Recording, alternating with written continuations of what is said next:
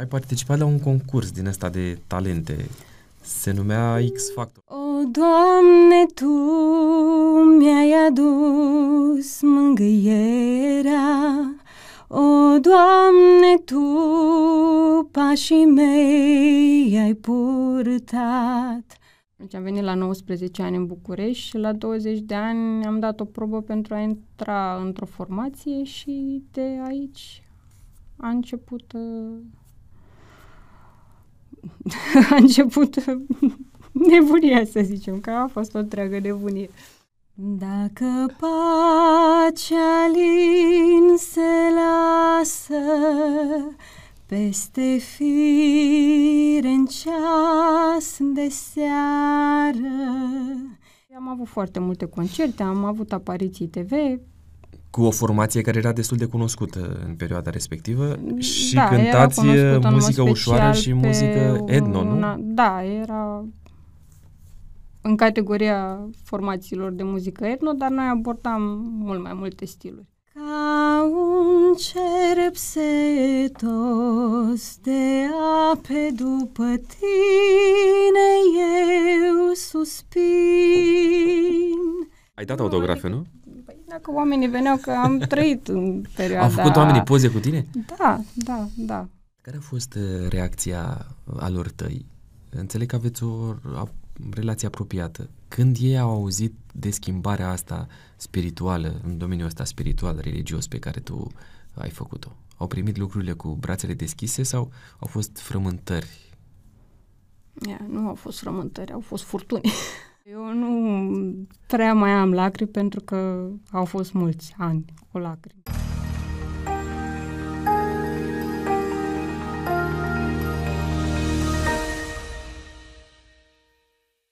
Dragii mei, mă bucur să vă revăd, mă bucur că ați ales să fiți din nou alături de canalul de YouTube Autentic.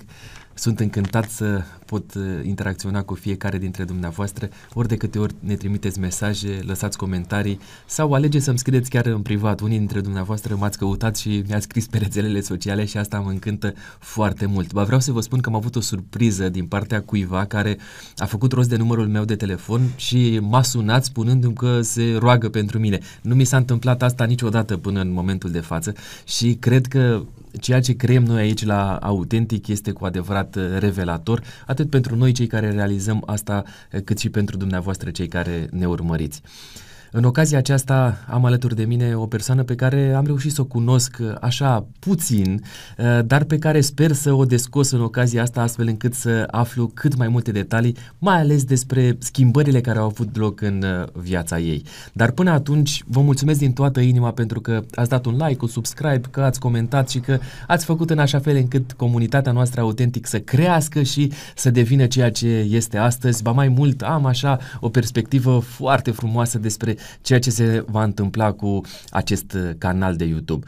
Uh, Dumnezeu să ne binecuvânteze pe toți. Mă întorc la uh, cea care în ocazia asta mi este invitată și îi spun bun venit, Roxana Zanfirei. Bine te-am găsit și bine v-am găsit. Ce faci, Roxana? Bine. Bine, bine? Emoții? Da, mă încerc așa puțin câteva emoții, dar Vedem pe parcurs cum cred că o să uit de el. Sigur, așa se întâmplă aici la Autentic. Suntem naturali, povestim, vorbim, mai ales despre ce a făcut Dumnezeu pentru tine, pentru noi da. toți, așa că în momentul în care Dumnezeu este prezent în mijlocul nostru, toate celelalte dispar. Roxana, am o primă provocare pentru tine, intru deja în pâine, nu mai tragem de timp, 20 de secunde. Uh, mi-ai zis că ai urmărit podcastul și că asta ți-a atras cumva atenția, așa că vreau să văd dacă uh, te vei încadra în 20 de secunde. Ce crezi tu că este important să știm noi despre Roxana Azanfirei? Am dat start. Sunt un om care pur și simplu se caută, caută să găsească esența a ceea ce este ca ființă. Mai aveai Un copil al lui Dumnezeu și caută să împlinească ceea ce este după chipul și asemănarea lui. Uite că s-au terminat uh, secundele, până la urmă te-ai încadrat în ele. Mi-ai spus că ești un căutător, în definitiv. Ce înseamnă asta? Și de ce după Dumnezeu? Pentru că, na, la vârsta la care ne aflăm noi, uh, vrem să facem mai multe lucruri în viața asta și parcă energiile noastre se canalizează spre zonele astea profesionale, de activitate, nu știu, bă, spre familie, spre job, spre, abar n-am, multe, călătorii și așa mai departe. De ce după Dumnezeu? Așa este, dar mm, cred că înainte de toate acestea avem o sursă. Și cred că e important să descoperim acea sursă și înainte de orice să ne conectăm la ea. Știi cum e? Priza? Cum? Adevărat, trebuie no? să, adică... să punem acolo ceva la, la, la sursa energiei, până la urmă. Și după cum scrie și în Biblie, nu? Căutați mai întâi împărăția cerurilor. A, te rog să mă ajuți, că eu încă nu reușesc Te ajut, sigur, cum să nu. N-am reușit să memorez, dar le am în minte și cred că uh, dacă noi căutăm cu adevărat sursa și ceea ce suntem noi ca esență, după cum am și spus, atunci cred că vom ști cum să facem mai bine și potrivit pentru noi și profesional și în familie, în relații, din toate punctele de vedere. Adică ele se vor e, așeza. Dacă le avem ca sursă principală pe Dumnezeu. Eu asta am experimentat și da, în asta cred. Um, Pentru că până atunci aș putea spune că umblăm așa un pic orbi. Deși credem că noi știm și vedem bine. Făceai tu referire la versetul acela în care Mântuitorul zice că uitați mai întâi împărăția cerurilor și toate celelalte lucruri vi se vor da pe deasupra. Și tu spui că ai început în zona asta cu căutările. Când te-ai preocupat tu așa despre a-L găsi pe Dumnezeu? Inconștient, de mică. Uh, nu știu dacă în orice familie, dar cred că ca și în majoritatea familiilor, familiilor mergând clasic la biserică, adică eu consider că am trecut prin mai multe etape. Mersul clasic la biserică, participat la slujbă, eu fiind ortodoxă, crescută, născută în familie ortodoxă, și de la un moment dat am început bine, acum povestea e lungă. Zi că avem timp, e lungă avem și... timp aici la Autentic, nu ne zorește nimeni. Da, în perioada copilăriei am mers clasic, am participat la slujbe, pomeni, pupat de icoane și toate cele. Iar după ce, de fapt, nu după ce, că ideea nu știu, simt că din totdeauna am avut o anumită conexiune se datorează de... cuiva conexiunea asta? Sau pur și simplu din ființa ta așa de când erai Cred mică? Cred că din ceea ce e sădit în noi în fiecare, dar acum fiecăruia dintre noi i s-a dat Corect. o menire. Așa este. I s-a dat ceva și se manifestă diferit la fiecare. Și Iar, ai, ai fost așa cumva atrasă de mediul ăsta religios, încă din copilărie? Aveai, te rugai la Dumnezeu? Aveai o practică în privința am fost atrasă. Am mers pentru că se mergea. A fost ceva transmis, să spunem. Am făcut așa cum am văzut la un moment dat, dar evenimentele din viața mea m-au făcut să creez o conexiune directă cu Dumnezeu. Adică a mă ruga concret, a uh-huh. vorbi concret cu El, a experimenta acea voce interioară, da? când o aud să fac conform vocii. Am testat dacă nu aud care este rezultatul și am început să o fac destul de mică. Uh, spuneai despre niște evenimente care s-au întâmplat în copilăria ta și te-au dus spre asta. Nu doar în copilărie, în general în toți, în toată viața mea de până acum. Da, dar am început de A fost mică. ceva care a rămas acolo în, în mintea ta, uite, ăsta a fost cumva un macaz pentru care mă gândesc nu că... Nu neapărat doar un singur, pur și simplu, începând de acasă, din familie, apoi în relația de cuplu am experimentat destul de mică pierderea partenerului și de aici consider că am avut niște lecții importante. Pierderea partenerului înseamnă uh, pierderea relației sau nu. s-a întâmplat ceva? Nu, la modul că... A murit? Da. Și s-a întâmplat destul de devreme. Adică am învățat niște lecții puternice, zic eu, de mică. Ce vârstă aveți? Uh, eu 17 spre 18 și el 18. Și ce s-a întâmplat? sinceră să fiu, nici în momentul de față nu se știe concret. Făceam un sport, i s-a găsit o substanță necunoscută și cam atât. Concret nu se știe. Și, și tu cum ai reacționat în momentul ăla? E, având în vedere că în momentul respectiv părinții erau plecați în străinătate, am fost, eu sunt din Piatra Neamț, el era din alt oraș și am fost acolo. În momentul în care am intrat cu mama în...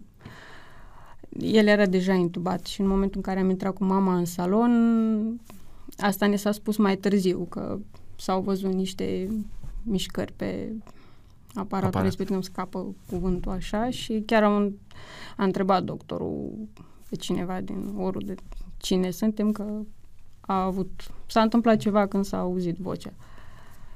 Oricum, eu sunt, sunt mai multe.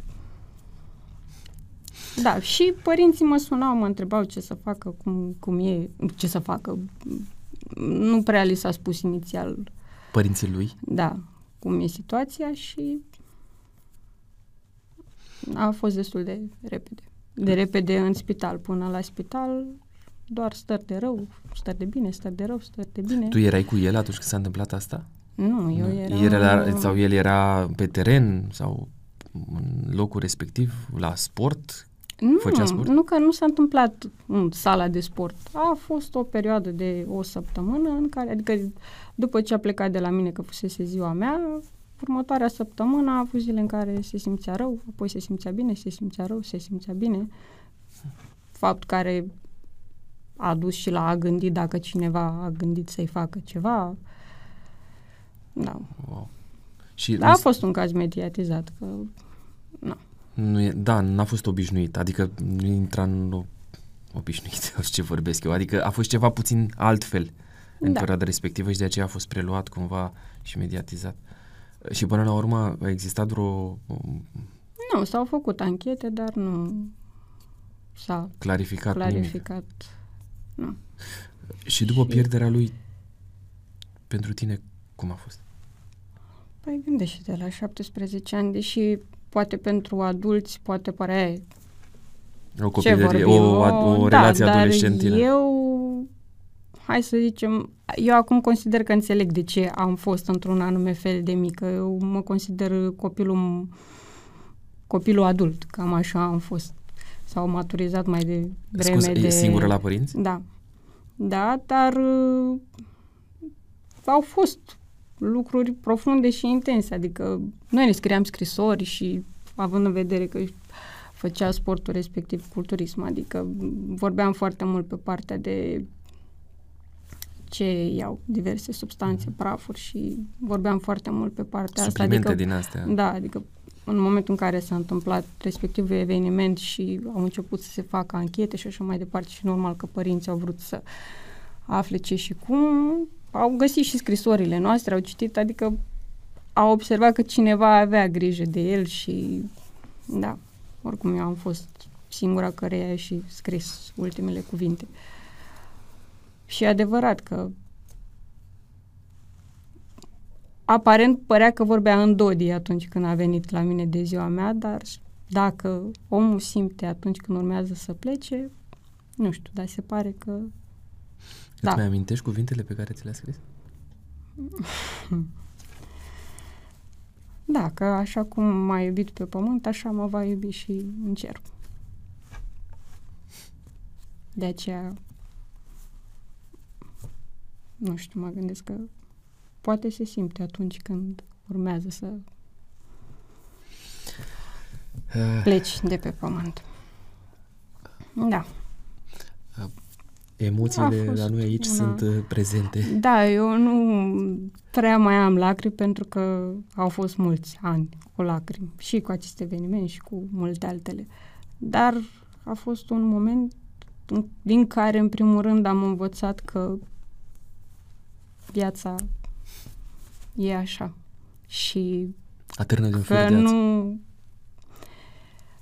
nu știu dacă poate ce, fi ceva atât de rău încât să păstrezi ură, mânie, să rămâi certat cu o persoană sau cu o persoană apropiată, că mai știi cum e, în relațiile de cuplu, mai sunt orgoliile care... Da, și cred că pentru 17 ani e o lecție mare mare. Și profundă și, pe de altă parte, foarte dureroasă. Da, dar cred că toate evenimentele din viața mea au un scop care, la un moment dat, prin lucrurile și prin lecțiile pe care le-am învățat, vor ajuta și pe alții. Și se întâmplă. Spune-mi... Lucruri în acest sens. Copilăria ta cum a fost? A, copilăria mea a fost, mulțumesc lui Dumnezeu, a fost cu joacă, a fost cu acele grupuri în care ieșeam și făceam tot felul și râdeam și glumeam și băteam mingea și la țară. Eu am stat în oraș, dar am fost și la țară și ne întâlneam în vacan- vacanțe și accentuez asta pentru că văd generațiile de acum. Nu știu dacă e bine sau rău, e fix așa cum este, dar chiar am trăit acea bucurie, știi, ca în poveștile lui Ion Creangă. Și acum când se mai difuzează filmul, mă uit cu drag, indiferent de... Și te regăsești. Da, pentru că au fost chiar acei ani de copilărie în care am râs, ne-am jucat, știi, la, nu sau știu la țară, știi, eu da, la țară am copilărit, la țară am crescut. Da, e a, cel puțin pe partea asta de... Cu bunicii? Uh, bunicii, eram foarte mică atunci când mergeam la țară și am prins-o doar pe bunica din partea tatălui, în schimb bunicii din partea mamei au stat la oraș. Mm, la, la țară, acolo. Ce ai învățat tu din, din copilăria ta din, în casa părintească? Cu ce ai rămas de acolo? De acasă. Tocmai pentru faptul că, da, sunt multe care s-au întâmplat și în familia mea, nu neapărat lucruri ușoare pentru un copil, de aceea eu mă gândesc la anumite evenimente, dar cred că din familie pleacă totul. În momentul ăsta, relația cu ai tăi cum este? Este foarte bună, având în vedere că sunt și ei acum veniți în București. Foarte bună. Mă rog, cu acele clinciuri de rigoare între generații, dar mă bucur pentru ei pentru că trăiesc o perioadă foarte frumoasă, cum le spun eu acum, ca doi porumbei. și mă bucur pentru ei că s-au așezat frumos. Ai fost mai apropiată de mama sau de tata? Mm, cred că de tata. Dar cum Pentru îți că eu asta? cu el uh, și cu muzica, eu repetam cu el când eram mică, erau casetofoanele, uh-huh. știi, și puneam casetele și repetam cu el, uh, făceam diverse, nu știu de ce am avut impresia că tata și-a dorit băiat și atunci el când repara la bicicletă sau ceva, mă băgam și eu în astfel de treburi, dar mi și plăcea. Da, cu el făceam diverse jocuri, nu, cu tata cred că... Dar cum îți explici tu că fetele sunt mai apropiate de tați și băieții de mame? Că e un paradox totuși, nu? Nu știu dacă e un paradox, că din punct de vedere psihologic Așa. se întâmplă niște lucruri. Încă nu le gestionez foarte bine și nu vreau să vorbesc despre ele, dar nu, nu, nu e un paradox. Nu? Nu, nu. Sunt, nu, uh, nu, e, nu e atrag, un paradox, nu? nu, e și, la, și în viața adultă se resimt foarte bine. Cum îi cheamă părinții tăi? Pe mama Lăcrămioară și pe tata Gheorghe. Mm, frumos. Da. Uh, Dar asta nu înseamnă că n-am avut o relație și cu mama Bine, pe alte planuri, să zicem, că am avut cu mama. Pe tata pe partea creativă, pe partea de joacă și... De răsfăț, așa? Sau nu neapărat? Uite, eu, eu nu prea m-am simțit răsfățată. Nu? Cel puțin asta a fost interpretarea mea de atunci, ca și copil. Dar nu m-am simțit răsfățată. Față de ce mai vedeam eu așa prin stânga și prin dreapta, nu. Acum, știi cum e? Sunt generații care cred că nu au știu cum să-și exprime dragostea. Da. Față sentimentele, de da, uh-huh. sau cel puțin nu au știut așa cum poate ne-am fi dorit noi ca și copii, sau acum să vorbesc concret de mine, eu ca și copil în perioadă, în anumite momente. Au fost da, mai duri așa reali... părinții tăi? Nu, nu, nu au fost duri. Dar, Dar ce te-ai fi așteptat? E... Uite că poate ne ascultă cineva acum dintre copii sau adolescenți și poate că au și ei, poate s-ar regăsi. Ce păi așteptare da, aveai asta tu? se vede... Ce așteptare aveai tu, nu știu, să zicem la 12 ani, 15 ani din partea părinților și ai rămas tu așa cu o frământare. Mă, uite, mă, aș fi dorit să-mi cumpere, habar n-am, nu știu ce haine sau uh, să meargă cu mine la Paris sau eu știu și uite că n-au făcut lucrul ăsta. E, lasă că facem noi viața adultă, știi cum E vorba de partea asta afectivă, okay. în primul rând, de partea de latura asta. Adică nu te-au strâns în brațe, nu te-au apreciat Hai să zicem trebuie. că mama cel puțin pe partea asta întotdeauna a fost. Acum, mai degrabă acum e mai afectoasă, dar când era mică, așa era ea, știi cum e. Când nu primești tu la rândul tău, nu Ți-e greu ai, să dai. Dar nu știi cum. Nu știi, Ideea corect, este că nu corect, știi cum. Corect. Corect. Nu știi cum să vorbești în anumite situații, nu știi dacă, sau încă nu știi dacă să îmbrățișe, nu știi, nu... Nu e natural, nu, nu, vine, natural, nu vine din tine. Da, sau, sau ai rețineri. Pur și simplu există reținerea de a te manifesta. Și de aceea spun că sunt generații care cred, nu știu cum a fost la tine cu părinții tăi. Și ai mei la fel, mă regăsesc în ce povestești tu. E ceva ce se vede la noi adulții de acum. Uh-huh. Adică noi acum cred că trăim o perioadă în care învățăm cu adevărat, cine vrea să învețe, să observe și să învețe, cum este el ca om și cum să se manifeste, cum să comunice, cum să exprime iubirea. Că până la urmă, urmă cum e? Iubirea e ce da, scrie în e totul. Fără iubire nu suntem e niște chimbale zângănitoare. legii, nu? Categoric, așa este. Dar avem de învățat. Iubirea se învață. Și dacă luăm definiția din Biblie, o, deci dacă luăm definiția din Biblie, din... mie îmi place foarte mult Noul Testament. Și dacă am dacă ne-am pune la treabă, cum s-ar zice, avem mult de lucrat cu noi. Da, dacă ne uităm la Mântuitorul Iisus Hristos ce a făcut El din uh, iubire, uh, a fost gata să facă cel mai mare sacrificiu din dragoste, este enorm lucrul ăsta și dacă s-ar regăsi și noi, adică să putem să oferim celuilalt și să-l punem pe celălalt pe primul plan și să învățăm ce înseamnă lucrurile astea, cred că lumea ar arăta total diferit.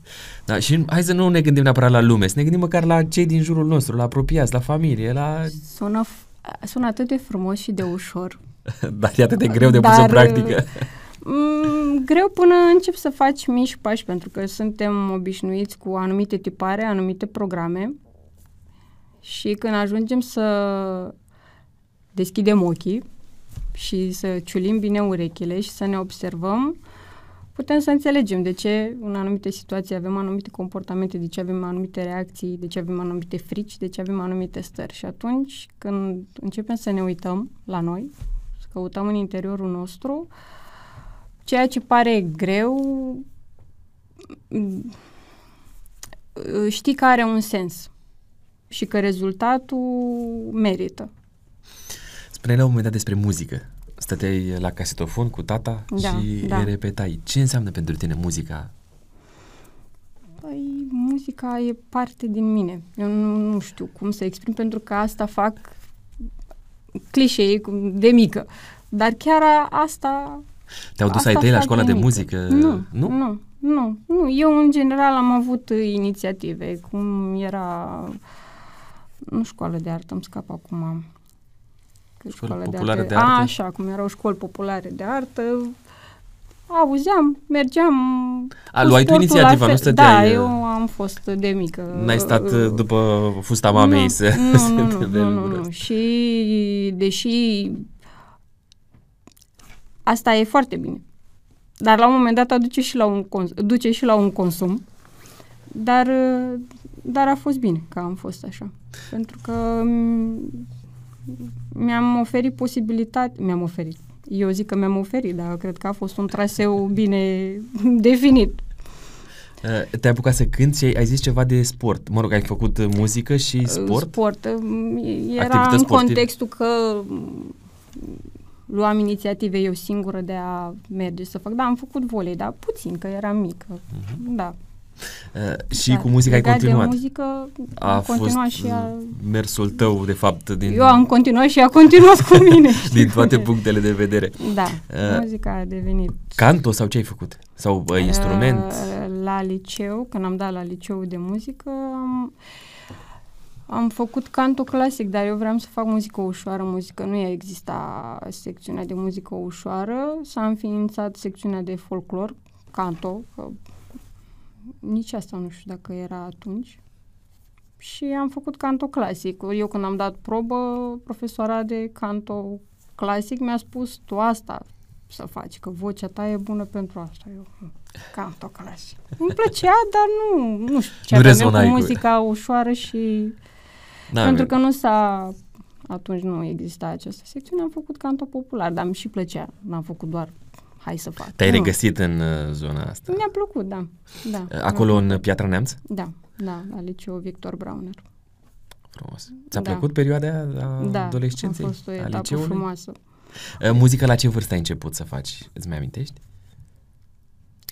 Ei, Începând de la grădiniță, că mă puneau educatoarele, că făceam Bine. diverse scenete și mă puneau să cânt. Dar așa, Și- într-un mod uh, uh, profesionist cumva, adică la școala populară de artă te-ai dus de la șapte ani sau uh, puțin mai târziu? Îți mai amintești? Nu, nu mai știu. Știu doar să spun că primii pași au primii pași da, hai să spunem că de la din școala generală nu mai știu exact clasă, cred că era în clasa 8 s-a organizat un concurs, era de 8 martie și am participat cu o colegă de-a mea, am compus o piesă și am participat la concurs, am câștigat Oh, frumos! și cam de acolo a pornit uh, drumul acesta de a face formație. A, Da. ați compus voi uh, și versurile și da, muzica? Da, da, da. da. Și îți și mai ne-a amintești? acompaniat uh, un băiat la chitară. Ah, fai. Acum, în timp ce vorbesc, nu mi-amintesc, dar uh, vedem pe parcurs. Trebuie să stau să mă gândesc Da, un pic, sigur. că au trecut mulți ani și... Ah, băi, ați avut așa Am- un parcurs interesant. Da, uh, și de acolo doamna dirigintă ne-a dus la un profesor și am format o f- trupă și cam de acolo să zicem că a început. Ați cântat și uh, la balul bo- bobocilor? da, la... da, da, da, da. Păi eram una dintre formațiile orașului în acea perioadă. Uh, Începuseți să fiți invitați prin diferite Da, locuri am să făcut cântați? piese, da? am făcut câteva Ați piese. înregistrat da, uh, da, da, da. CD-uri pe vremea aia erau, nu? Sau... Mm, Nu am Nu? înregistrat CD-uri, că nu am avut atât de multe piese, dar am făcut câteva piese și mergeam la cântări. Tu da. uh, co- uh, compuneai și versuri tu? Da, Și- da, da. Păi eu mergeam pe stradă, îmi veneau idei de mm, că era muzică sau că era vers. O sunam pe colega mea, pe care tot Roxana o, o cheamă și hai, uite, asta e piesa. Uh, Și traseul tău a mers mai departe în zona, de, în zona muzicală. Uh, Ba mai mult, uh, știu că la un moment dat a devenit și o parte de profesie pentru tine, adică ai reușit să câștigi niște bani de pe urma uh, lucrului ăstuia. Cum a fost uh, direcția asta? Păi după ce am terminat liceul, bine, dar și, liceu, și în perioada liceului am avut uh, evenimente, pentru că mergând pe partea populară am participat și la concursuri uh, Când ai muzică populară, să înțeleg. și Să- populară. Și populară. Și populară. Eu oricum eram axată pe muzică ușoară. Făceam canto popular pentru că Aceasta acolo era se- secția. Da, da, dar noi oricum eram cu formație și țin minte și acum în primul an de liceu, când am intrat uh, cu a mea colegă în clasă, mulți colegi se uitau așa la noi, ia uite-le și știi Vedetele, cum, nu? Da, și noi ne simțeam așa un pic stânjenite pentru că ei deja erau, eu nu știam că puteai să mergi la liceu de muzică, nu știu, dintre întâia, a doua, habar n-aveam, nu Era știam. colegiu, cumva, adică puteai să mergi de mic, da, de da, mic. iar de noi nu clasa întâi. știam, nu știam asta și îți dai seama că noi nu aveam practic studii muzicale. Eu, adică și eu și din- colega din mea pasiune. am făcut uh, um, ore de um, teorie muzicală și așa mai departe pentru a da examenul Să intrați la respectiv liceu, în- de da, admitere. Da, da. Noi până atunci nu făcusem studii. Și, nu.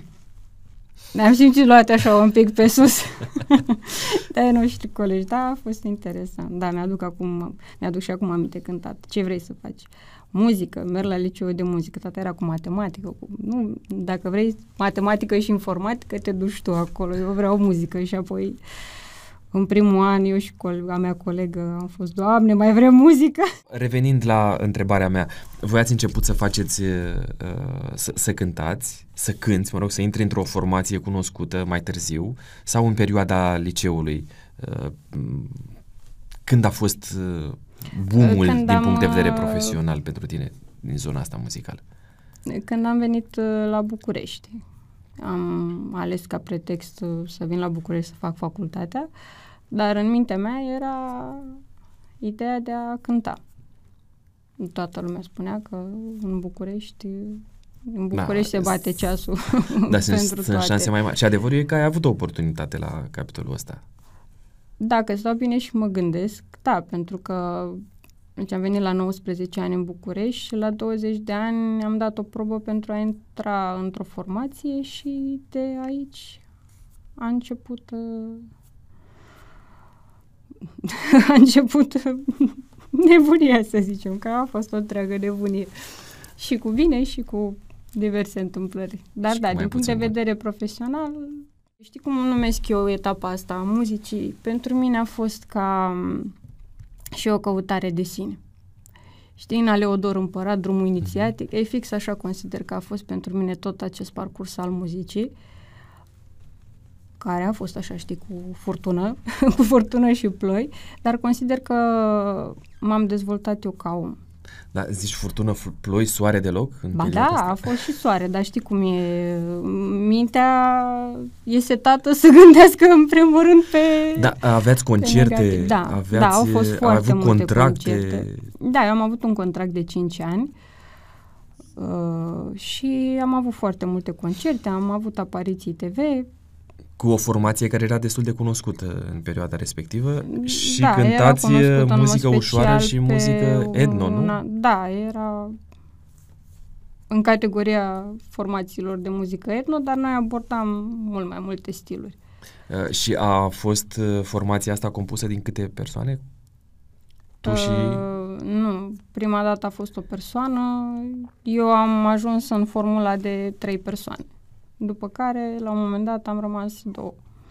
Cum arată și lumea tot asta? cu Roxana. Tot cu Roxana. tot cu Roxana, da. așa. Tot cu Roxana. Uh, cum arată lumea asta a showbizului? Ce ai învățat tu de aici? Ce ai văzut? Cum e în spatele camerelor? Na, că dacă ne uităm uh, noi la televizor sau dacă vedem uh, diferite persoane cu darul ăsta muzical, și nu pătrundem la ele, ni se pare că sunt, și pentru mulți sunt niște modele în, în tot ceea ce fac toate da. aparițiile și de la cum se îmbracă până la cum uh, arată, se machiază, deschid gura, sunt modele pentru mulți adolescenți. Da. Dacă mă întrebi uh, din perspectiva adultului de acum, lucrurile stau altfel. Dacă ar fi să vorbesc din perspectiva adolescentei, dacă eram adolescentă, uh, da, lucrurile sunt un pic diferite. La 20 de ani, având ocazia să apar la televizor, să merg la concerte, a fost acel sentiment de ești pe scenă, ești văzut, ești aplaudat, deși n-am simțit niciodată acel sentiment eu sunt pe scenă, ia uite cine sunt, vedetă cum era folosit cuvântul, dar deși, ok, am fost într-o formație uh, cunoscută în acea perioadă cu atât mai mult pe, această, pe acest segment de etno, dar nu am considerat că ce vedetă sunt. Chiar nu am avut sentimentul ăsta. Am trăit o perioadă, că mi-a plăcut, da, ești pe scenă și hai să fim serioși, că e, da. e plăcut sentimentul. Este o recunoaștere dar, a darului, a talentului și a investiției pe care ai făcut-o în definitiv. Da, dar eu am observat la mine că nu eu eu și cu acea atitudine și hai să dăm autografe pentru că eu. Nu. Ai dat nu, autografe, adică, nu? Păi dacă oamenii veneau că am trăit în perioada... Au făcut oamenii poze cu tine? Da, da, da, da. ai primit scrisori frumoasă. din partea fanilor, nu știu, uh, mesaje? Uh, scrisori nu, dar a fost cineva la un moment dat care m-a urmărit ani. Ani oh. și chiar pot să spun că și până acum ceva timp. Și nu a fost un sentiment foarte plăcut, la modul că a aflat adresa de acasă, oh. mi-a trimis scrisoarea Era un acasă. fan din ăsta obsedat? Mm, nu știu dacă fan. adică nu știu dacă fan, dar da, nu a fost un sentiment plăcut să te simți așa urmărit. Uh, concertele pe care le susțineați au fost și în țară și în străinătate? Da, au fost, au fost țară, turnee peste turnee? turnee? și în străinătate, da. Câștigai bani din muzică?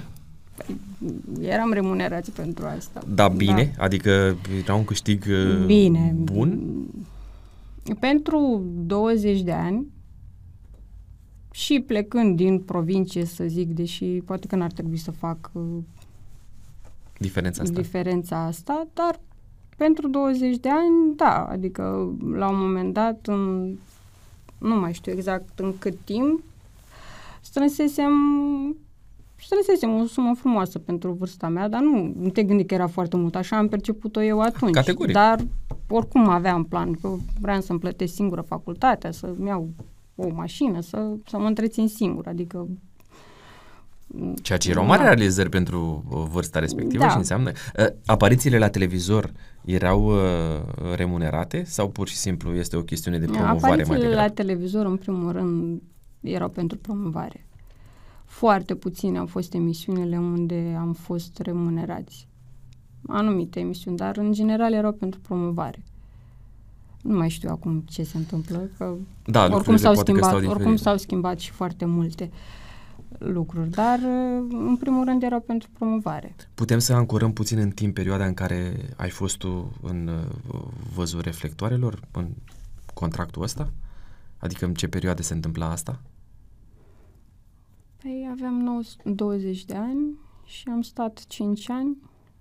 Vorbim de anii 2007-8 pe acolo? Calculează tu. Lăsați-mă pe mine în partea asta. Deci vorbim de anii 2007, 2010, 2011 da, pe da, aici. Da, da, da.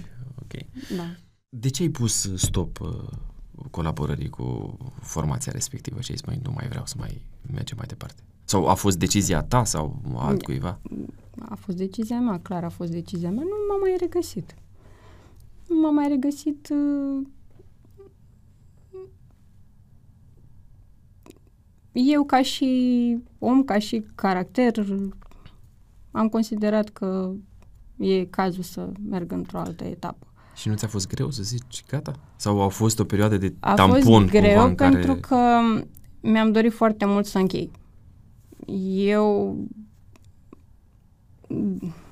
bine că la 24 de ani, 25 pot să mai spun că ești mică, dar uh, eram omul care să își pregătească toate lucrurile într-o ordine. Dar atunci a fost momentul în care am, am vrut pur și simplu să închei, fără a mai avea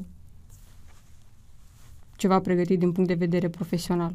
Pur și simplu am zis că închei și mai departe văd ce și cum. Și a fost o etapă destul de grea, pentru că și a fost etapa în care m-am gândit, bun, eu fac muzică și ce fac? Ce fac acum?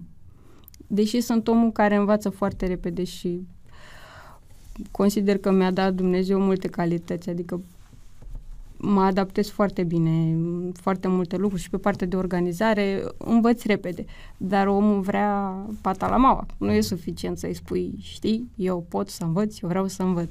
Și a fost momentul în care m-am gândit, eu mai vreau să fac asta. La un moment dat m-am gândit dacă asta e ceea ce vreau să fac. Și am început să cânt în restaurante. Bine, am cântat în multe restaurante. Am fost invitată la o nuntă acolo.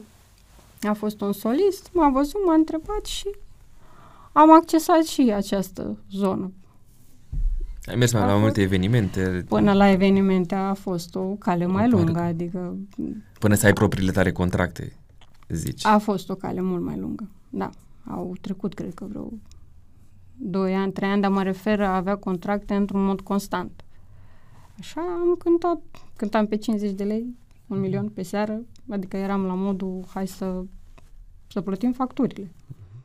Oamenilor cărora la un moment dat le este dat să ajute alți oameni, trec prin încercări. Categoric.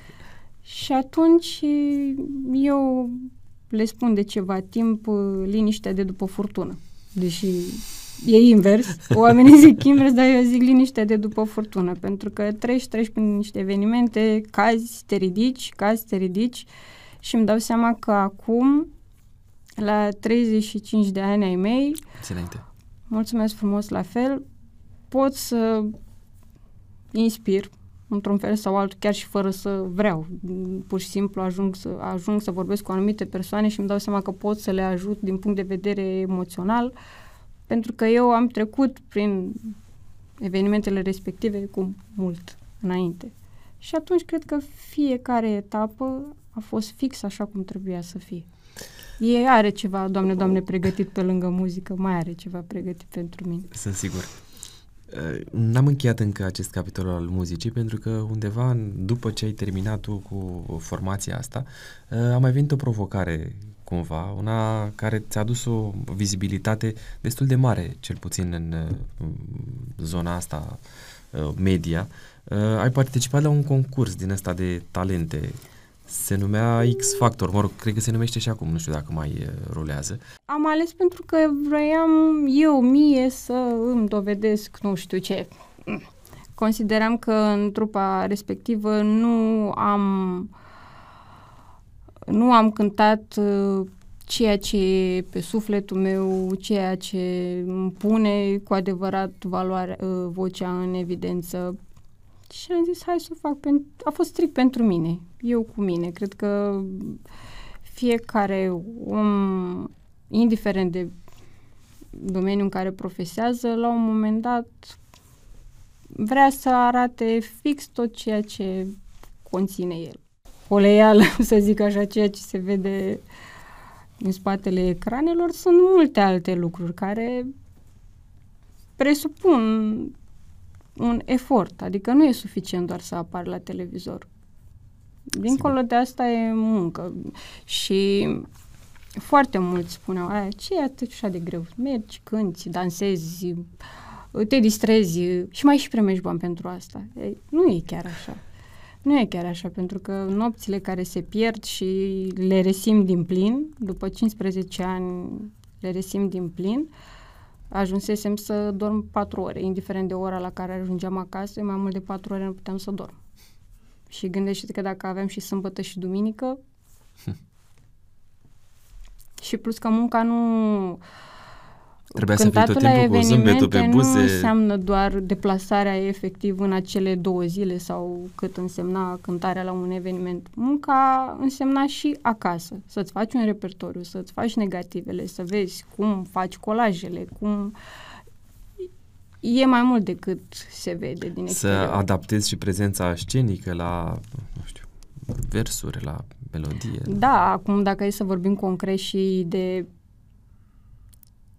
celelalte detalii pe care eu cel puțin ca și solist le iau în calcul, le luam în calcul atunci când mergem la evenimente, e foarte important să fii atent la om, să știi când să cânti un anumit stil, când să-l schimbi.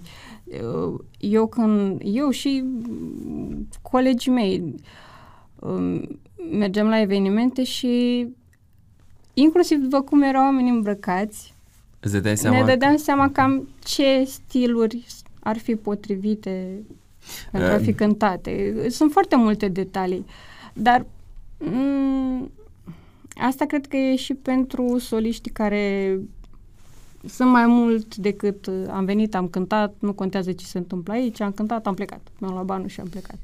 Corect. Adică să fii și cu sufletul acolo, nu doar da, oportunistul de serviciu. Nu cum... e de suflet, pur și simplu să înțelegi că indiferent dacă este evenimentul luat de tine sau dat de altcineva, e responsabilitatea ta să, să faci cât mai tot bine. ceea ce ține de tine și să gândești programul, în așa, programul, programe, în așa fel încât să creezi atmosfera potrivită evenimentului. Um, când l-ai cunoscut tu pe uh, Dumnezeu? În sensul uh, ăsta mai profund, așa mai apropiat de uh, cuvântul lui, când ai început să vezi că, măi, Dumnezeu chiar poate însemna ceva pentru mine, mai mult decât a însemnat în adolescență, în copilărie, în perioada asta de uh, început de care ne-ai zis? Păi, eu nu pot să trec atât de repede de copilărie și adolescență pentru că au fost evenimente, inclusiv evenimentul despre care am vorbit, în care eu m-am apropiat de Dumnezeu. Adică eu consider că Dumnezeu e cel care m-a luat de mână de fiecare dată, interioară. Eu consider că e... Prezența Duhului Sfânt, da. Uh, da. Așa am început prin a vorbi direct, a mă ruga direct. Am trecut și prin partea de a citi rugăciuni, de a citi acatiste, de a citi... Dar la un moment dat simțeam că fac robotizat. Eu citeam, dar mintea mea era cu tot în altă parte. Și am început să conștientizez. Nu mă întreba de unde, de asta îți spun că... Bine, eu acum înțeleg parcursul, că merg și pe partea asta psihoterapeutică și de aceea zic că înțeleg într-un fel parcursul meu. Dar am început să fiu prezentă și cred că asta contează cel mai mult, să fii prezentă. Ce faci, ce gândești, de ce faci niște lucruri și așa mai departe. Și Concret, când ai început să te apropii mai, mai mult de Biblie, când ai început să intri cumva într-o biserică ce să reprezinte cât mai adecvat cuvântul ăsta lui Dumnezeu? Bine, noi n-am avut Biblie în casă, dar eu odată cu venirea în București am stat în mai multe chirii și la un moment dat știu că proprietara avea, avea o Biblie și am avut intenția de a citi și am început cu primul, cu, nou, cu Vechiul Testament. Testament. Eu mă regăsesc foarte mult în Noul Testament. Concret, a intra în Biserica Adventistă a fost prin intermediul uh, partenerului care eu atunci aveam o relație.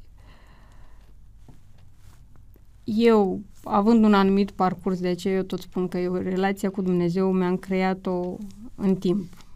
Nu a fost acest impact. Am citit Biblia, vreau să merg într-un loc să văd și te-ai regăsit în Biserica Adventistă? De ce Biserica Adventistă? Că înțeleg că păi ai rămas în Biserica Adventistă. în uh, aria mea.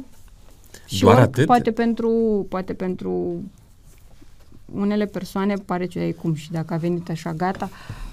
Eu nu am de ce să-mi dau foarte multe explicații pentru că eu, repet, înțeleg parcursul evenimentelor din viața mea și cum a lucrat Dumnezeu. Și că mi-a dat persoanele potrivite și mi-a, m-a, m-a dus în locurile cele mai potrivite pentru mine cu un scop. Indiferent cum ar părea și cum că poate da, da părea categoric. superficial, pentru mine are un sens. Da, scopul care este? Care crezi că a fost scopul sau care înțelegi tu că este scopul? Bun, Dumnezeu te-a dus prin toate astea, inclusiv în Biserica Adventistă. Și scopul final fiind, sau, mă rog, unul dintre scopuri pe care le-ai înțeles tu până în momentul de față?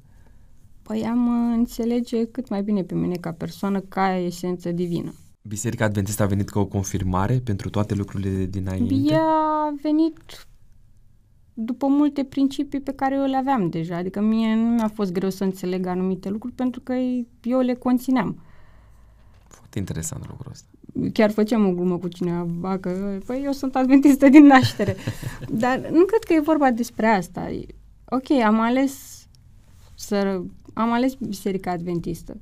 Dar pentru mine e Dumnezeu. Principiile sunt da, asta este cele ordinea, date, nu? Dumnezeu și... Pentru mine, da. da. Așa ar trebui să fie pentru toată lumea.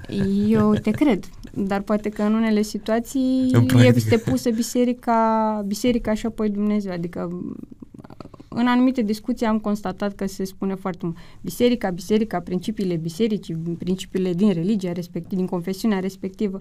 Bun, dar ele sunt date de către cine? Corect. Cine e sursa lor, nu? Adică Dumnezeu însuși. eu cunosc persoane care au ales să nu fie parte din nicio confesiune. Dar asta nu înseamnă că nu le face să fie atente la ceea ce înseamnă să fii copil al lui Dumnezeu. Uh-huh. Și poate că în anumite situații sunt practică mult mai mult din cuvântul lui Dumnezeu. Foarte interesant ce spui. Altele care aleg să spună eu sunt din X confesiune. Dar nu e suficient din punctul cre- meu de vedere. Crezi că dacă tu ai o practică și ai niște principii și descoperi că aceste practici și principii sunt regăsite într-un context, într-un grup de oameni care le au și ei la rândul lor, n-ai putea să vii în mijlocul lor și să spui, uite, ne uh, punem mână de la mână, cum se spune, și creștem, ajutăm mai mult, ba da, suntem eu împreună. cred că e foarte important să fii într-un mediu în care să împărtășești aceleași principii. La urmă urmei vrei să trăiești viața într-un anume fel. Și cred că e esențial pentru că atâta timp cât, atât timp cât tu te manifesti conform principiilor tale, ai o influență în exterior. Și atunci consider că dacă noi chiar manifestăm și aici intervine lucrul cu sine, odată că tu trăiești în conexiune cu Dumnezeu, dar ești și o sursă de inspirație pentru, pentru cei din jur și ai un impact. Odată un impact cu... în a ajuta și în evoluția omului, dacă vrea și persoana respectivă. Odată cu uh, toată această cunoaștere și creșterea ta, au apărut și schimbări în repertoriul tău, în uh, felul în care te raportezi la muzică, în felul în care alegi să te îmbraci, să alegi hainele, Da, alegi dar asta, arăți. de ce spun că a, sunt pași teoretic gândiți de mine, cu mintea mea, dar cred că sunt uh, trasați de acolo de sus. Eu cred că avem un liber arbitru, dar în același timp cred că suntem ghidați. Uh, da, există o dorință a lui Dumnezeu de bine pentru toți, doar că intervin și anumite alegeri pe care noi le facem la un moment da, nu? dar că Dumnezeu că ne obligă. Nu ne obligă, dar ai observat că în anumite situații tu ai ales altceva și la un moment dat a apărut un eveniment care te-a dus da, pe un... sigur. Deci este providența lui Dumnezeu acolo, categoric. Și Dumnezeu ne vrea binele și ne tot pune binele în față, doar că la un moment dat noi înlocolim, vrem altceva, o reconfigurare a traseului, că ni se pare nouă că e mai interesant uh, un anumit aspect. Iar traseul pe care ne-l oferă Dumnezeu s-ar putea ca să nu fie pavat numai cu, uh, nu știu, un asfalt uh, mirobolant, ci s-ar putea să mai aibă și anumite sincope. Și, și consider prea... că e sănătos. E sănătos, Chiar dacă poate ne fi dureros, chiar dacă poate fi dureros, dar ele ajută și de ce spun că tot parcursul meu de până acum a fost foarte bine așa cum a fost, chiar dacă m-a zguduit în multe, în multe situații, bine. Spuneai că ți-ai schimbat și uh, așa, repertoriul. Eram la cântare și doar fix asta a fost poziția și mă uitam. Mi se părea că sunt, știi, marionetele Fix așa stăteam și priveam oamenii ca pe niște marionete bune. Acum urmează hor, acum urmează sârbă, acum vine meniu, acum... Adică e același lucru, e aceeași rutină, e același și același. Nu, am ajuns să nu... Ceva să îmi dea semne de întrebare, să nu mă mai regăsesc. Începeam să vorbesc cu colegii mei și chiar eram la un alt, eram la un branch și cântam teoretic muzică de petrecere, dar versurile, uite așa ar vrea să mor, uite, tot moarte, moarte, moarte. M-am întors la colegi și am zis, cântați voi un pic instrumentală, că eu trebuie să caut versuri. Deci am început să fiu atentă la versuri. Nu mă întreba de ce. Nu știu de unde. Pur și simplu, bine, de ce? Pentru că în interiorul meu se produc niște schimbări. Și am început să fiu mai atent și la asta, apropo de prezență. Cred că atunci când încep să devii prezent, ajungi să acorzi atenție la ceea ce vorbești, adică să nu mai, hai să aruncăm cuvinte, e, am zis o glumă, mm, poate că da, poate că nu, dar și în spatele unei glume, de fapt, se ascunde ceva în interiorul tău care s-ar putea să necesite a fi căutat. Categoric. Am să te întreb, pentru că ești în fața mea un om care uh, ai muzica în sânge, cumva. Uh, și noi avem o rubrică, da sau nu se numește. Am să profit cumva de experiența ta în domeniul acesta al muzicii și am să-ți adresez uh, trei întrebări. Uh, prima dintre ele se numește așa, asculți doar muzică creștină în momentul ăsta? Nu. Nu, eu aici încă am căutări. Eu încă nu înțeleg ce se cântă, cum se cântă, de ce se cântă, pentru că văd păreri diferite. Și atunci dacă eu vin într-un loc unde sunt păreri diferite, eu și așa vin din exterior. Cum se vorbește, da? Vin din exterior. Eu încă nu înțeleg ce și cum, până unde e permis, deși aici și cu permisul încă am întrebări. Eu încă nu... N-ai certitudini. Nu na, e de ce... Da, Gata, am ajuns aici la maximum și nu... Păi la care maximum? Că eu Tocmai abia asta zic. eu simt că sunt la un început. Tocmai adică asta eu zic. încă nu cunosc oamenii din domeniu, eu îmi refac repertoriu, e un proces mm, destul de... mm, Sunt, sunt niște frământări, pentru că simt că reiau Apropo de chestiunea asta cu cântatul, La ai o toată activitatea asta piesă muzicală. așa la suflet pe care ai putea să ne o cânti în ocazia asta? Mm, după cum am spus, foarte multe piese, nu știu, sau cel puțin încă nu am și memorat, dar am să aleg să cânt ceva ce mi-a venit ca inspirație și cred că va fi prima mea piesă, cred că vreau să fie prima mea piesă. În perioada în care eu m-am pregătit pentru botez, am avut o săptămână fantastică. Și mi-a venit o linie melodică, mi-a venit și niște versuri adevărat doar pentru refren. A, Suntem mai, am, curioși. mai, am M-ai făcut pentru, curios. mai am pentru strofe. Nu știu nici măcar în ce tonalitate o voi cânta, pentru că nici aici încă eu nu, am- nu, nu înțeleg cum se cântă. Mai mult spre clasică, mai mult pe... Eu încă am întrebări. încă mai caut. Dar am refrenul, ca atât. Te rog. A- Cu atât m-a inspirat, Doamne, Doamne, în perioada respectivă. O, Doamne, Tu mi-ai adus mângâierea, O, Doamne, Tu pașii mei ai purtat, O, Doamne, Tu m-ai văzut, brațul Tău m-a ridicat când am căzut, o, Doamne, Tu. Și mai Foarte e al fain. doilea refren, un pic cu alte versuri spre final, dar Foarte fain. da. Uh, tu ai un uh, Și știu top, și cum vreau să fie. Am și abia așteptăm niște, să o, să o auzim. Mai am niște personaje, să le spun așa, mai mici. Abia așteptăm să o auzim. Dumnezeu să-ți dea înțelepciune și să iasă așa cum uh, te va inspira El pentru lauda Lui și pentru bucuria noastră a celor care vom asculta. Uh, Tot în cadrul acestei rubrici am să te întreb, ai un top uh, 3 melodii creștine preferate, așa aproape de sufletul tău? Păi nu pot să spun preferate pentru că eu abia acum încep să cunosc muzica creștină. Mm, Eu pot să spun cu ce am început eu să Te rog. cânt, uh, ca un cerb setos de ape, uh, Iisus prietenul meu și au fost piesele pe care le-am cântat cel mai mult. Um, Dacă pacea lin se lasă, am descoperit-o recent Uh, și îmi place mult. Ia fi atentă, uite facem așa, ne uităm aici pe telefon, dacă pacea Lin se lasă, chiar sunt curios cum...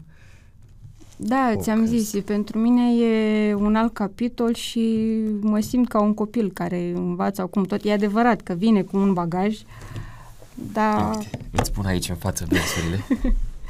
mulțumesc.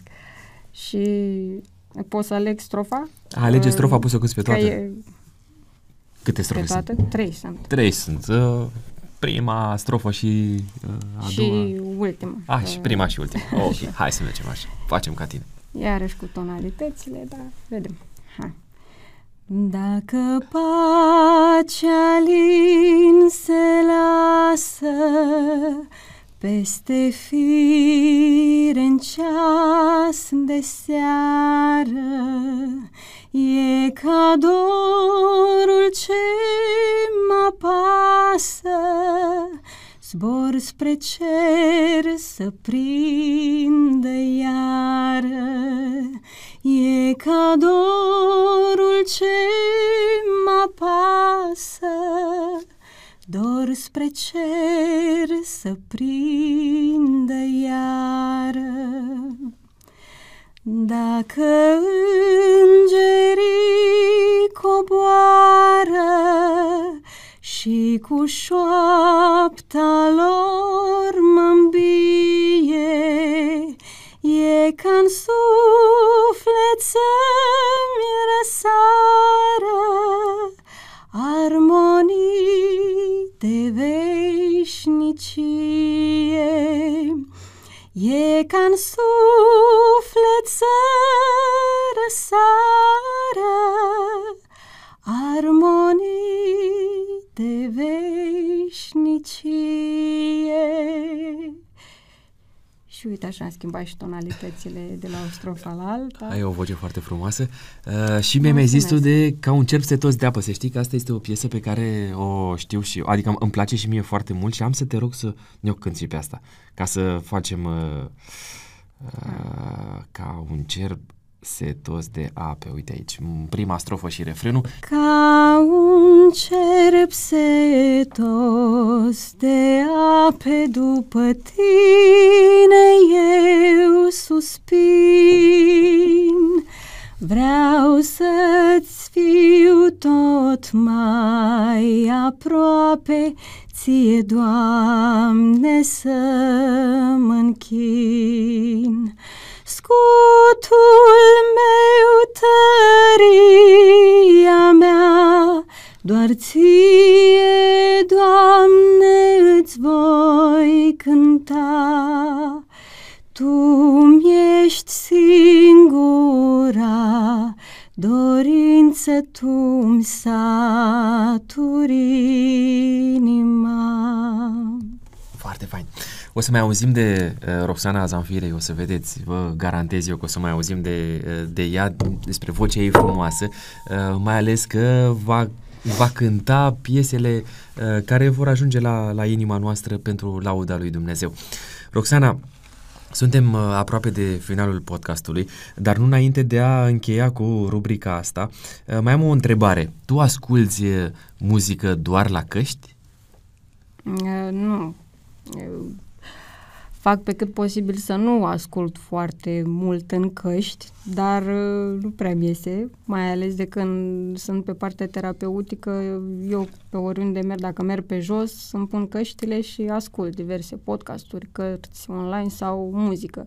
Dar uh, de preferat uh, ar fi să ascultăm cât mai puțin. La căști, Asta ca să ne protejăm și urechile, un... nu? Da, și nu doar la căști, adică și dacă ascultăm la un volum foarte mare, impactul este mult mai profund decât poate că ne imaginăm. Pentru cei care nu studiază. Am vorbit uh, cumva detașați despre istoriile din viața ta, deși au fost și emoții profunde la un moment dat. Am să te întreb, când a fost ultima dată în viața ta de până acum când ai lăcrimat, așa cu adevărat, profund, din toată ființa ta? Ce e astăzi? Joi? Joi, Joi. este astăzi, Duminică. când filmăm noi. Duminică. Poți să ne spui ce s-a întâmplat? Duminică. După cum ți-am spus, trec printr-o etapă care înseamnă schimbarea din mai multe puncte de vedere a multor aspecte din viața mea și pur și simplu m-am simțit copleșită. Te, nu te-am întrebat care a fost uh, reacția alor tăi. Înțeleg că aveți o a, relație apropiată. Când ei au auzit de schimbarea asta spirituală, în domeniul ăsta spiritual, religios pe care tu ai făcut-o, au primit lucrurile cu brațele deschise sau au fost frământări? Yeah, nu au fost frământări, au fost furtuni. Au fost furtuni. Nu a fost vorba despre schimbarea mea. În momentul în care a început uh, furtuna, n-a fost vorba despre schimbarea mea, ci despre schimbarea partenerului. Și acum, cum se spune, părintele vrea binele copilului, Întotdeauna. doar că eu acum spun, părintele vrea binele copilului conform cunoașterii pe care o are. Și în unele situații, binele pe care îl vede părintele este un rău pentru copil. Deși eu aș cam vrea să nu vorbesc în termen de bine și rău, dar... Uh, au, au fost da, momente a, complicate, înțeleg, în relația voastră. Au acum fost momente sunt, foarte complicate. Acum lucrurile sunt în regulă și au acceptat cumva uh, da, asta este noua Roxana din punct de vedere al uh, relației Sau cu cel Dumnezeu. puțin încearcă. Da, tot ce se întâmplă a fost clar și o lucrare a lui Dumnezeu, pentru că în momentul în care eu am ales să fac concret acest, această schimbare, uh, a venit cu o transformare și a mamei mele. Adică momentul botezului chiar a fost un moment în care eu m-am simțit împăcată și liniștită, fix așa cum mi-am dorit să fie. Adică eu am spus foarte clar că atunci când voi face acest pas, vreau să-l fac pentru mine, pentru că știu de ce vine, la urmă urmă, e alegere pe care am ales să o fac, dar în primul rând e pentru mine. Cred că am ceva de făcut, nu știu ce, dar îl voi lăsa să lucreze acum că am ales să intru direct deci, pe ușă, credință. nu doar să mă mai uit pe după ușă, da? Și faptul că a lucrat atât de frumos într-un mod în care anumite persoane chiar nu n-au crezut că se va întâmpla schimbarea asta, numită chiar minune. Dacă până în momentul uh, acesta al acceptării schimbării mele, poate că nu am fost înțeleasă când tot spuneam eu că vorbește cu Doamne, Doamne, când ești într-o anumită situație, că eu știu de ce fac, de ce simt, pentru că aveam și răspunsul, nu doar spuneam de ce. Acum a fost un exemplu vizibil și pentru persoanele din jur, cum că eu am crezut, voi fi susținută de sus și că va lucra în acest sens. Dumnezeul tău este un Dumnezeu foarte prezent din ce ne povestești tu. El este acolo Dumnezeu la orice pas. Dumnezeu tuturor. Acum, eu Depinde consider, de noi dacă îl primim sau nu îl primim pe Dumnezeu, cum, nu? Da. Roxana, uh, avem o Biblie noi aici la Autentic pe care am să ți-o pun în față și am să te rog să ne citești sau să ne spui pe de rost cum îți este ție mai confortabil, care este pasajul tău preferat din uh, Sfânta Scriptură, care ți-a dat curaj, care te-a apropiat de Dumnezeu, care te-a făcut să mergi mai departe prin tumultul vieții. Uh, el, sunt mai multe, dar fix în acest moment am să aleg ceva care pentru mine are are un sens. Și asta probabil că a sunat acum care un sens, că tot ce scrie în Biblie are sens. Are sens, dar pentru are mine are un, așa... are o semnătate la modul că eu sunt într-o perioadă în care caut să și practic ceea ce scrie, scrie. Nu e ușor, dar dar cu perseverență și reușim. Și atunci am să aleg din uh, a doua epistolă a lui Petru. Uh, așa. De aceea dați-vă și voi toate silințele ca să uniți cu credința voastră fapta. Cu fapta cunoștința, cu cunoștința înfrânarea, cu înfrânarea răbdarea. Cu răbdarea evlavia, cu evlavia dragostea de frați, cu dragostea de frați iubirea de oameni. Și pentru mine are o însemnătate foarte mare pentru că dacă am începe să conștientizăm în profunzimea cuvintelor scrise în Biblie, cred că ar începe și transformarea noastră. Eu văd că foarte multă lume are o reacție când vine vorba de schimbare. Și e oarecum normală, pentru că dacă trăiești foarte mulți ani, chiar zeci de ani, într-un fel și consider că așa ești tu, ghiși ce s-ar putea să afli că tu nu ești acel care crezi că ești sau acea care crezi că ești, ești mult mai mult de atât, dar pentru a lăsa să manifesti tot ceea ce a sădit Dumnezeu în fiecare, e nevoie să începi să cauți și să aplici în viața ta. Sigur. Am un test de autenticitate pentru tine. Uh, acestea sunt uh, întrebările care așteaptă un răspunsuri scurte din partea ta. Uh, prima întrebare zice așa, care este cea mai autentică lecție pe care ai învățat-o din uh, postura de solist?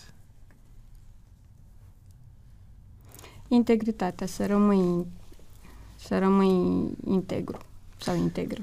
Care este cartea, cu excepția Bibliei, din care ai învățat-o să fii autentică?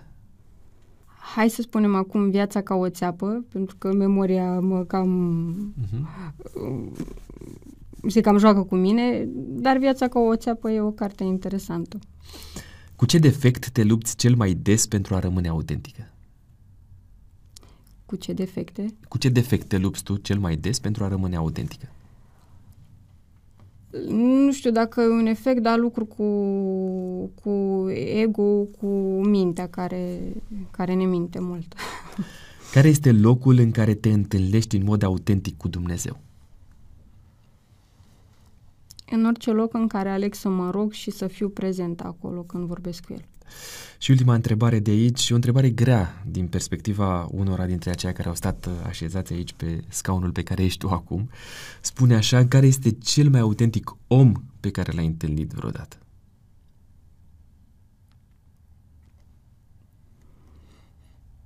Da, e grea, pentru că, în primul rând, acel om ar trebui să se considere autentic și să fie ori... Poate fi pentru tine, din perspectiva ta, un om autentic. Dacă există un astfel de om, bineînțeles. Eu lucrând cu mine îmi dau seama că este atât de greu încât nu am de unde să știu dacă am întâlnit. Adică nu am...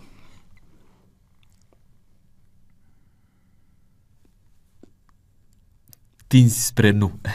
Nu e vorba că tind spre nu, tind să spun că ac- accept omul așa cum îl văd eu și cred că atunci când tu devii autentic cu tine, poți să-l vezi pe omul din fața ta autentic Indiferent chiar cine dacă fie. vezi anumite aspecte, știi cum e, omul din fața ta reflectă și ceea ce ești tu. Da, uneori. Mulțumesc pentru sinceritatea asta. De foarte multe ori, doar că alegem să nu vrem să vedem asta, că e mai comod, mai confortabil și trebuie să intri să sapi, să sapi la rădăcină. Corect. Uh, mergem spre următoarea, uh, următorul test, se numește Completează fraza O viață autentică nu poate exista fără... Fără autenticitate, fără integritate. Rugăciunea mea conține întotdeauna cuvântul...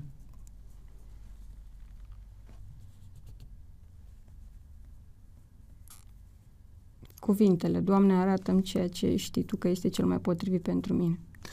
Primul lucru pe care îl fac dimineața este... Mulțumesc, Doamne, și pentru această zi. Detest cel mai mult... Când mă las pradă minții.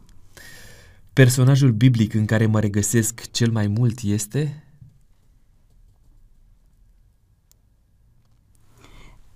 E, acum să mai și redem un pic. Hai să studiez un pic mai mult Biblia ca să pot să spun că mă regăsesc într-un anumit personaj.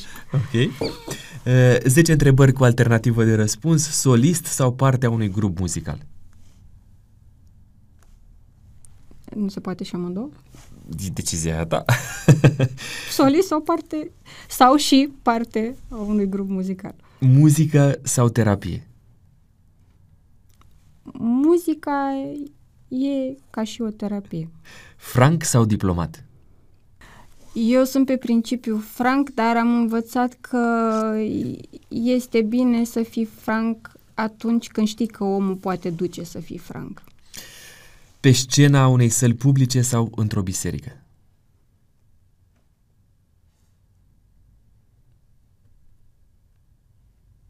În amândouă, pentru că în amândouă.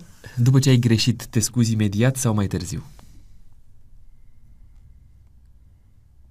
Eu sunt omul care își cere scuze, dar poate uneori își cere și mai târziu. Dar de fel aleg să cer imediat. Zahăr sau miere? Miere. Insistent sau discret?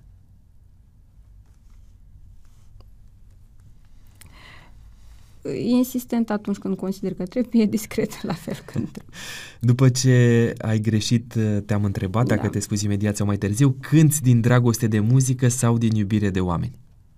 Din dragoste de muzică pentru Vrei să le împaci de iubirea amândouă? oamenilor. Da, pentru că Ok, dacă eu aș cânta mesei, ok, mă simt eu bine, dar corect. dacă Dumnezeu a dat un dar, cred că e dat pentru a Pentru și o ceilalți. oferi.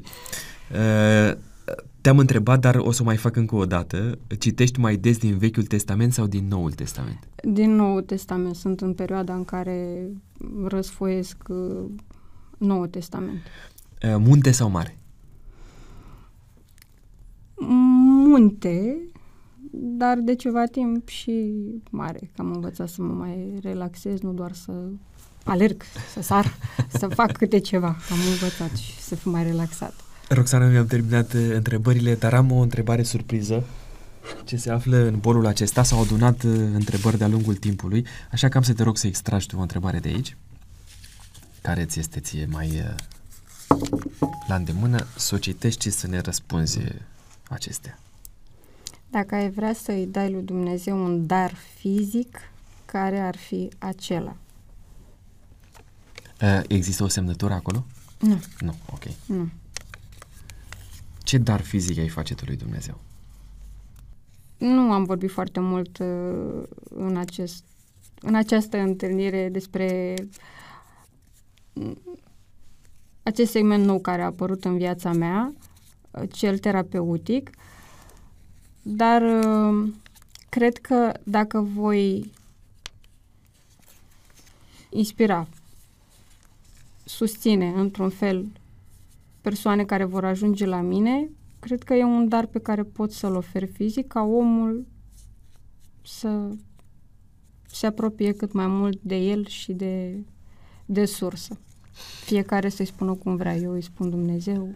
Provocarea rămâne și pentru tine, să scrii un, o întrebare Așa că A, ah, am să înțeleg. îți ofer aici uh, un bilețel, pe, pe acela poți să-l pui la loc.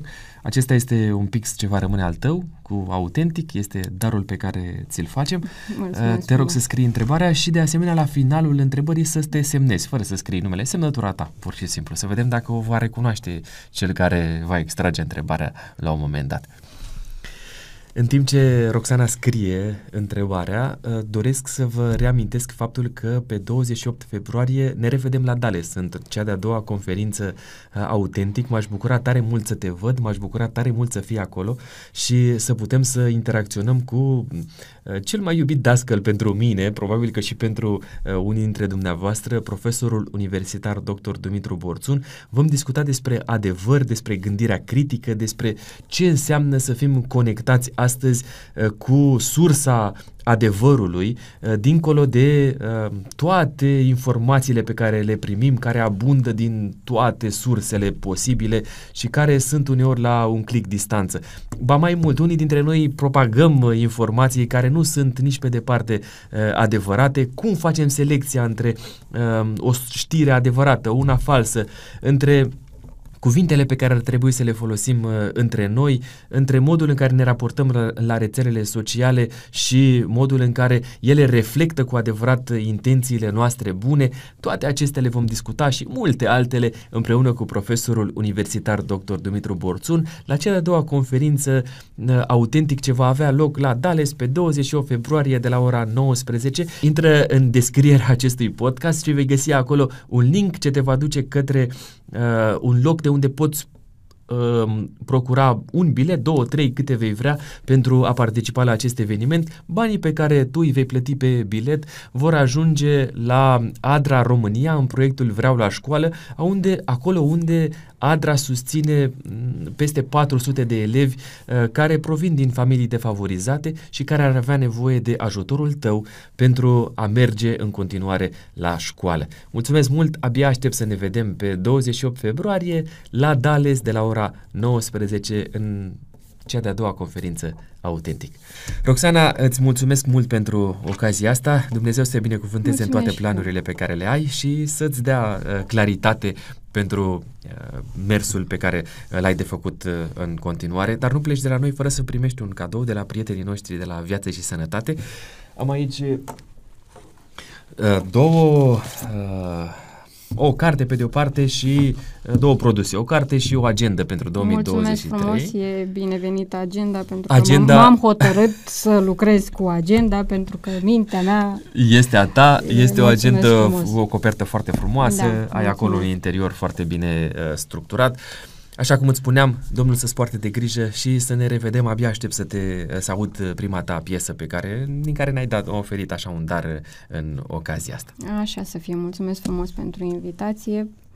Am avut emoții mai mult decât aș fi crezut, dar nu, nu au fost emoții, au fost uh, un fel al tău de a fi la care, uh, de care de noi, noi ne-am bucurat din toată inima. Mulțumesc frumos! Vă mulțumesc și vouă pentru că ați fost cu noi. Domnul să vă poarte de grijă. Nu uitați la orice pas, în orice faceți, în toate gândurile pe care le aveți, să purtați autenticitatea cu voi uh, până la marginile pământului. Sper să ne revedem cu bine data viitoare.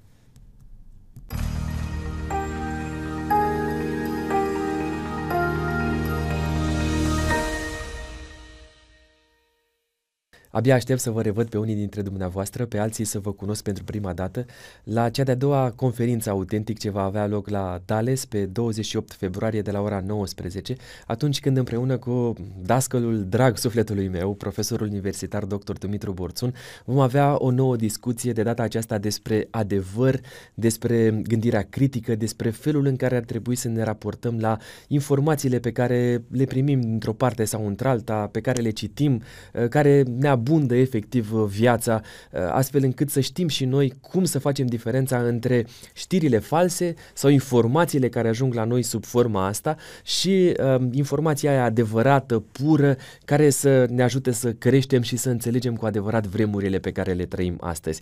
Mă bucur mult că am posibilitatea uh, să fiu gazda acestui eveniment și sper să fiți și dumneavoastră printre aceia care să-i adresați întrebări uh, direct profesorul universitar dr. Dumitru Borțun, marți seară, pe 28 februarie, de la ora 19, la Sala Dales.